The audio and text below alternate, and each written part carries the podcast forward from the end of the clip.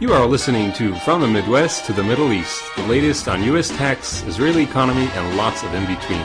Interviewing Israeli and international experts. Chicago, Chicago. Welcome to our podcast. I am Philip Stein, president of Philip Stein and Associates. I will show you around. Hi, I'm very pleased uh, just post the American election to have Adam Fisher, who is a partner at Bessemer Venture Partners. Adam has been with with the firm and works out of the Herzliya office. He focuses on investments in Israel and Europe. Uh, Adam covers several areas of, of investments at BVP, but is focused primarily on consumer internet companies such as Wix, Soluto, Billguard, Fiverr, and his current portfolio. Uh, Adam has been in the venture capital world uh, as I believe you can correct me, Adam, more than a decade, and I'm very pleased to have you here with me this early afternoon. Welcome. Thank you. Let me get right to it. Everyone is going to be talking about, certainly for the next uh, couple days, the elections. And now that we know that President Obama has been reelected, h- how how do you view how that may affect uh, your industry, the venture capital industry? Well, you know, I don't think there's any any kind of immediate effect uh, on venture investments or startup creation or even exits for that matter. Um, I mean, I, I think it's pretty clear that there's going to be some rise in taxes on capital gains uh, going into next year, but I don't think it's going to be uh, substantial enough to to affect uh, how venture capitalists and startups do their work. Um, you know, don't forget that venture capitalists do what they do because they enjoy, first of all, working with entrepreneurs and and and and then having an impact on the world through those entrepreneurs, and only thirdly because we make money. Uh, but it really is in that order. Uh, uh, it's, it's different from a lot of other investing because we're active. Um, almost regardless of stage, you're active, you're, you're taking a piece of it. So I'm not really worried about that. Uh, what, what, what I think perhaps is a bit more of a concern with the election, although this would probably be the situation regardless of who was elected, is just the coming fiscal cliff. Um, you know, and the effect that that could have on the overall American economy, uh, on the IPO market, and potentially even on on M&A, because I think a lot of companies will be nervous uh, to take any significant actions with their stock price, not not knowing exactly what how the market's going to react. So it will be an interesting couple of months, and then probably the world will freeze over for a while around the beginning of the year, and we'll, see what what awaits us. But I don't see it having any any unique effect on the venture business. Yeah, I mean, it's actually quite interesting. This is probably the first presidential election where venture capital industry was actually part of the debate in terms of Romney's uh, history, you know, and whether he, you know, took care of companies, shut down companies. Yeah, unfortunately, the venture capital is lumped in with private equity, and while it is technically a form of private equity, as we are investing in equity and in private companies, it is a very, very different model. Uh, you know, venture capital is, is startup creation. It's, it's it's growth financing. It always it's almost never accompanied by debt. Uh, or any type of uh, uh, kind of uh, efficiencies. Uh, you know, private equity, on the other hand, is is usually a situation of uh, of, of taking taking companies private uh, from the from the public market, of uh, breaking up companies uh, that are, are undervalued either because they're because of their shareholder base. Um, and that, that requires a different kind of work. That's where often the, the investors are looking for efficiencies. They usually because they see those efficiencies, they usually have a lot of leverage. And the result is very different. While investors make great returns, the impact on the company, the impact on the world, uh, is, is a little bit different. Uh, so we are we were exposed a bit to that, and um, who knows? Maybe the, the, the spotlight on on uh, the low tax rate of carried interest could affect venture capitalists, but I, I don't think it will happen overnight. Uh, you know, that this topic came up uh, last year when, when Obama was, uh, you know, in his first term, and uh, I think Congress voted it down. It, it didn't. Uh, I don't. Or actually, I'm not even sure it reached uh, that stage, but it was voted down very early. Right. It was a proposal. I, I know there's one senator who's still, which is interesting, he who gets a lot of money from Wall Street. Uh, senator Schumer from New York still uh, holds it up, but uh, we'll we'll we'll see. I think Obama had a close call, and I think his second term may be a lot different in terms of what he's trying to accomplish. So uh, let's let let's hope for uh, not not too big jump in the in the tax rates coming up. All right, let, let me ask you this again, Adam. You're you're you're still a young guy. Uh, you've been in the VC industry for many years. Uh, how have you seen things change? What I, I call the last decade, or or let's say from the dot com era to, to today. Yes, well, in fact, first started working venture capital in 1996 oh. when I was still an undergrad student. So this is we're coming on 15, 16 years, and I have seen a lot. Um, most of what I've seen is from the Israeli vantage point, but it's not entirely different from what happened in the U.S. Um, I'll ignore the bubble for a moment because that, that's fairly obvious that that was stuck in the middle and we both benefited and, and kind of lost a lot of time uh, from that bubble. But but ignoring that, I think we see a few different things. Um, one is that venture capital is much more mainstream. It's uh, on the tip of the tongue of every entrepreneur. It's much more accessible. That's probably as a result of uh, of really online media that we were aware of companies that exist, how they were funded, who's funding them, and so venture capital is really uh, no longer a cottage industry. Uh, related to entrepreneurs and how VCs fund companies, on the one hand, there are certain sectors where the cost of creating a business and developing a product and even getting revenues has gone down tremendously. So everything software related with internet for consumers and mobile, because of open source, because of free offerings, because of new new code, companies can create products and generate revenues with literally less than ten thousand dollars. Something that was never really possible before. Now that doesn't affect us directly. We don't fund deals like that, but it does mean that there are far more startups being created that may or may never raise venture capital. Mm. But it's just lowered that that kind of bar to, to entry, which is fantastic. Uh, on the other hand, in other sectors like semiconductors or even traditional enterprise software, actually the cost has gone up. It is much more expensive uh, to build successful companies uh, in those sectors, not only to to develop the product, but also to take it to market and to scale.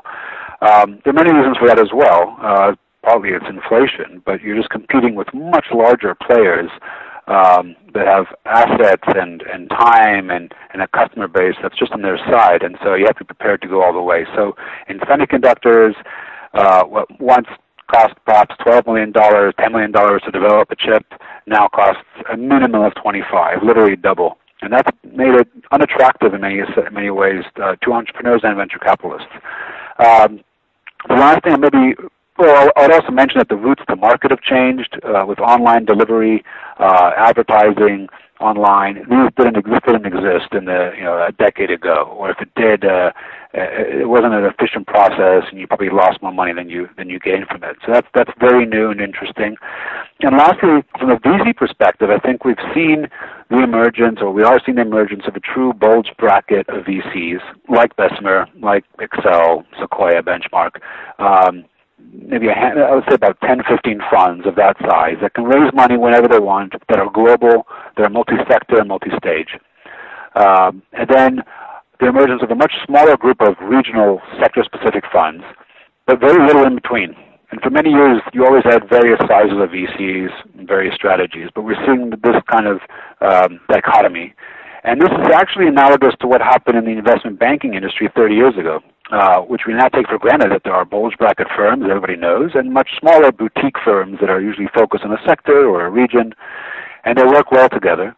But that's uh, you know that's kind of the the future for the next decade. Uh, I have little doubt. Well, you know, I would say from also have been a participant uh, from afar a bit, but certainly an observer of your industry, certainly in Israel since you say 96 it would be just amazing to compare the experience the amount of people that had experience back in 96 or 98 and today. I mean you're you guys have learned a lot. You're much more sophisticated. And, and that was really a, a, very very early stage for israel. Oh there's no question for israel you know back in the 90s we were we were all still learning what we we're doing. We were learning from each other from our successes and from our mistakes. And even then we we knew very little. It, it takes it, it easily takes 10 years to figure out if you're a good investor in, in venture capital. It takes some amount of time to see if you've got a good fund.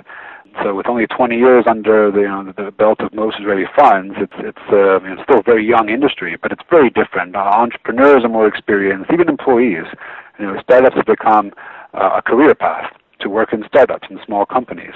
Uh, and people understand the risks, uh, but they're, not afraid of it. So it's just it's very different. Uh, you know, I remember back in the '90s, you, you couldn't start a company without the bulk of the uh, of the development team coming from a big company like a Comverse or an Amdocs or an ECI, maybe even an Intel.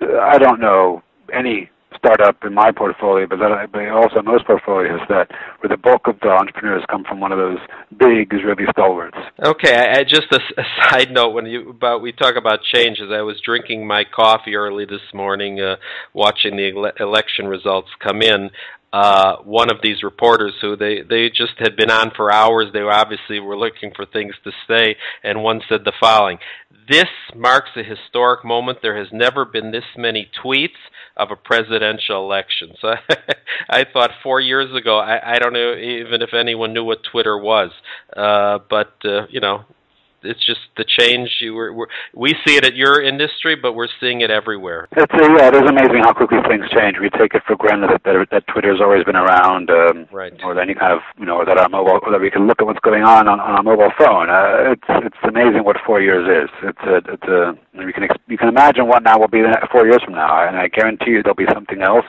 that's not Twitter and not not Facebook. And our job is to find out what that is before others do. Right. Excellent. All right. Again, as I said at the beginning, I, I, I've been following your industry and your career, and and I know I'll bring to our listeners that you did have the opportunity to live in China at one point in your career.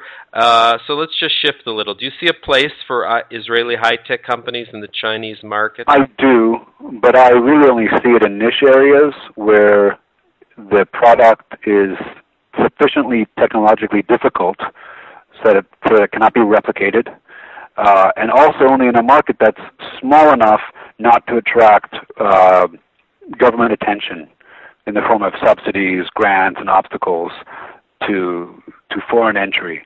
Um, I've had some I have some scars from companies that have focused on China. Uh, uh, you know, big mainstream markets, forget it. Mm-hmm. Even if I let you in the beginning, it's it's really just to seed the market. Ultimately, they'll never let a large foreign company, uh, or rather, they never let a foreign company create a large market in China. It just there's no evidence that that's ever happened. But I think Israel has a unique kind of match with its technology in certain areas where it's really important to certain Chinese companies and customers, but not important enough that they want to focus all their attention on it. So I do see an area, but I don't, I don't think it's the future of Israeli high tech. I still think that we are largely a U.S.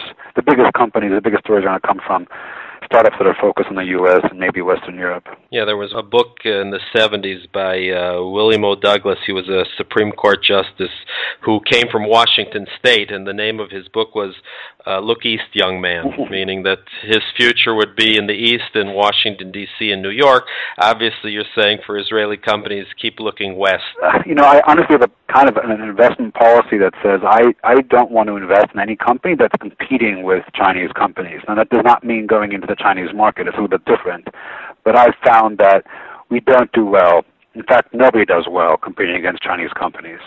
So you want to you want to stay away. Now this this is still fine because in, in reality most Chinese companies are you're, competing with them usually only in hardware centric areas where there's little differentiation and it's hard to maintain kind of value over, over time. Uh, but it, it's worked well for me following that principle. There, there may be an exception here and there, but I that's my general rule. All right, very interesting input on that subject. So, if we're looking west, so that that follows into my next question. Last week, I, I was happened to be in Ireland at a conference and uh, heard a, heard a lot of speakers, and, and despite their internal economic problems, they seem increasingly hungry for high tech companies to establish themselves there. Do you, do you see that? Uh, do you think, in terms of maybe you're aware of some of the incentives that Ireland offers? Do you think Israel is offering enough? to startups to, to be based here, to stay here, to grow here? Um, you know, there's a short-term view, kind of way of looking at that and a long-term. I, I don't think we need too much in terms of government support. I, I think the beauty of the Israeli venture industry is that it is not dependent on government support, and, and I think it's the greatest benefit of that the Israeli government supplies us is that it does not interfere, and that really is saying a lot. It's very easy to uh, to, to interfere. Where, where, we could use Israeli government's help, it's, it's in it's in the related infrastructure. Uh, long term, it's it's about education, it's about uh, scientific research, uh, it's about uh, bringing uh, Israelis abroad back to Israel, uh, uh, in everything from academia to to other areas. It's in creating a, a better uh, communications infrastructure. Israel, as advanced as it is, we should be leading the world in communications infrastructure, meaning locally, and we're not. We're behind the curve. We're not going to have 4G at least another two years, which will be, you know, four years behind the U.S. Uh, not to mention uh, wireless broadband or uh, you know, higher higher speeds. We're really behind the curve, and that hurts us. That hurts us. But I'm not looking. I'm not one that favors government support of VCs or or, or even chief scientists. I think the chief scientist ha- has a, a, a purpose, but I think it needs to be a bit more focused on what it does do and what it, and what it doesn't do. Wary often of taking chief scientist money because of the uncertainty it introduces into our uh, deals. Not to mention the uncertainty of the chief scientist budget from year to year. So, so I'm not a I'm not one to speak a lot about government except for kind of help us build the infrastructure for the long term. Okay, I'll just take then some of Ireland's rain and uh, uh, leave it at mm-hmm. that. You know, obviously we, uh, let's say, take me as the, the the layperson. We see a lot of times when an Israeli company uh, goes public, uh, we see the front page of the newspaper, the champagne, uh, people jumping into swimming pools, or or, mm-hmm. or other uh, events like that. Uh, so let me bring you fast forward, assuming that that is one of the goals of every entrepreneur to, to, to go public. Uh, how, do, how do you think the debacle of Facebook's IPO will affect other companies thinking of going that route? No, I, I think they'll still go public. I, I think the, the problem with Facebook was one of um, simply waiting too long. Ultimately, what happened is that uh, uh, I think the the founder and CEO was dragged to an IPO by his shareholders, um, and uh, when it was just too late. It was as the growth curve was slowing, and as the user base was was aging, so to speak, and investors saw into that and just got a little bit scared. They didn't like the shift to mobile. They didn't like the shift from uh, developed world users to emerging market users over a over a feature phone and that spooked the market that they, they couldn't quite see how the company could maintain its growth uh, and to justify such a large, such a high valuation. So I think if anything, it will perhaps convince entrepreneurs to take their company, companies public a little bit earlier. I mean, not as early as it went public in the, in the 90s, but but certainly not to wait until growth slows or until investors think that growth is slowing growth is around the corner. And I think that's about it. I mean, we've already had a good 10, 15 strong IPO since Facebook, so I don't think it's put a damper on the on the IPO market. Okay, that's that's very encouraging.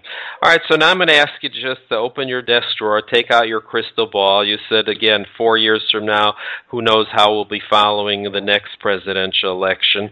Where, what areas do you see VCs investing in the near future? Is there sort of certain talk of certain areas of interest that we may not even know about or just starting to be spoken within your industry? You know, I, I divided up into two general themes. One is everything that's that's web based, whether it's for a mobile application, a consumer web application, or a business what we call SaaS, software as a service. I think that is a very powerful trend where again the product is in all cases is either in the, it's software, it's either in the cloud or it's downloaded and the model is usually one of freemium or subscription.